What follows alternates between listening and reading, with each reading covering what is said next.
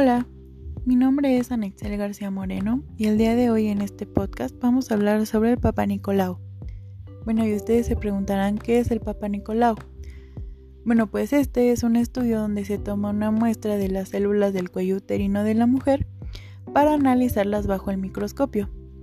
Este con el objetivo de detectar anomalías en las células que puedan provocar cáncer en la mujer.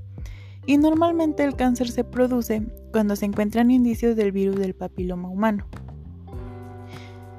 Bueno, ¿y quién debe de realizarse ese estudio?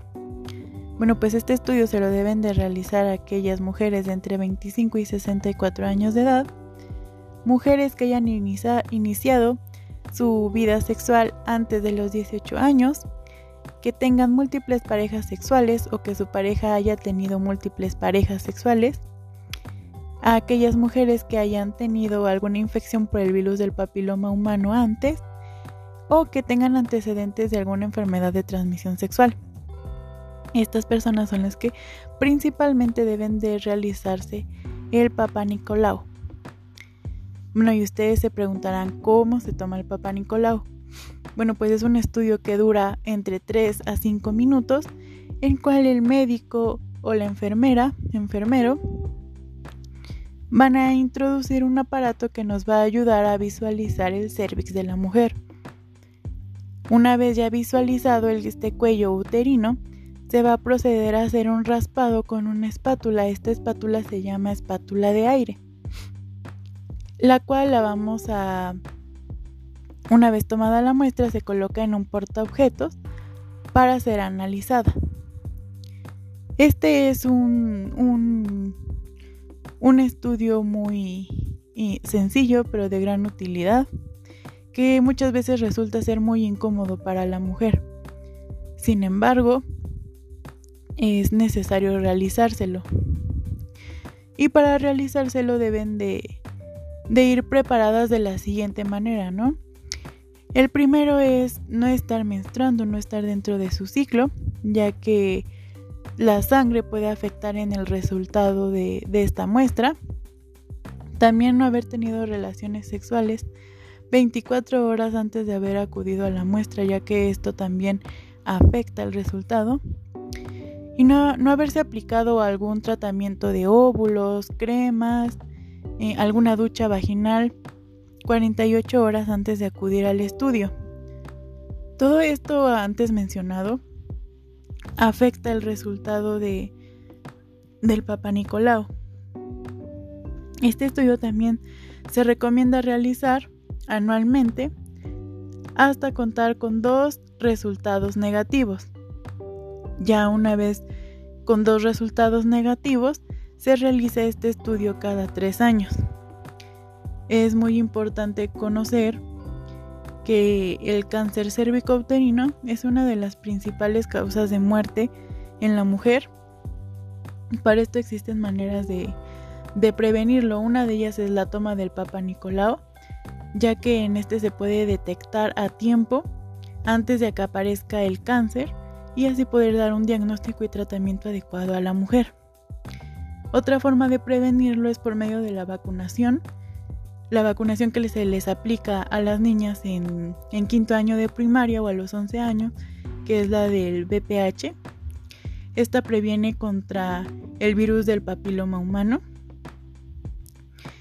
Y, y el otro que es muy importante no solo para prevenir eh, el virus o el contagio por este, este virus del papiloma humano, pues es el condón, ¿no? Ya que este pues es un método de barrera que nos ayuda a prevenir otro tipo de enfermedades de transmisión sexual. También es, es importante recalcar que no todos los tipos de virus del papiloma humano van a causar cáncer. Solamente son cierto tipo de virus de alta peligrosidad y estos son poco comunes. Sin embargo, hay otros tipos de virus del papiloma humano que normalmente no, no presentan síntomas y se alivian solos, sin, sin tratamiento, pero la complicación viene cuando empiezan a presentar eh, dolor al tener relaciones, sangrados irregulares, eh, la aparición de, de estas famosas verruguitas, que su nombre son condilomas, que estos tienen un aspecto de coliflor. Estos son, son indicadores de que hay que ir al médico para revisarse. Pero antes de que, esto, de que estos síntomas aparezcan, es necesario promover que las mujeres de entre veinticinco a sesenta y cuatro años acudan a la toma de Papanicolaou para prevenir complicaciones. Sí sabemos que es algo incómodo, pero es indoloro. Y pues esto va, esta toma de Papanicolaou va a ayudarnos a prevenir, como ya lo había mencionado, complicaciones en un futuro. Y es, es muy eh, aconsejable crear conciencia en, en las mujeres, sobre todo, para que acudan a hacerse este tipo de estudios, ya que muchas veces por pena, eh, por miedo a lo que se siente, no, no se lo realizan, ¿no? Y también es, es muy importante estar al, al pendiente de esas mujeres y tratar de, de orientarlas, ¿no? Que es un estudio que, que sí es incómodo, que no duele, pero nosotros como profesional de la salud siempre trataremos, siempre trataremos de de hacer las cosas bien para ocasionar el, el mínimo dolor posible y que, que este resultado pues no sea incómodo, ¿no? Y pues a cambio nosotros obtendremos eh, información que nos ayudará a, a cuidar el estado de salud de, de esa paciente. Y bueno, pues esto sería todo por la toma de Papanicolaou. Gracias por su atención.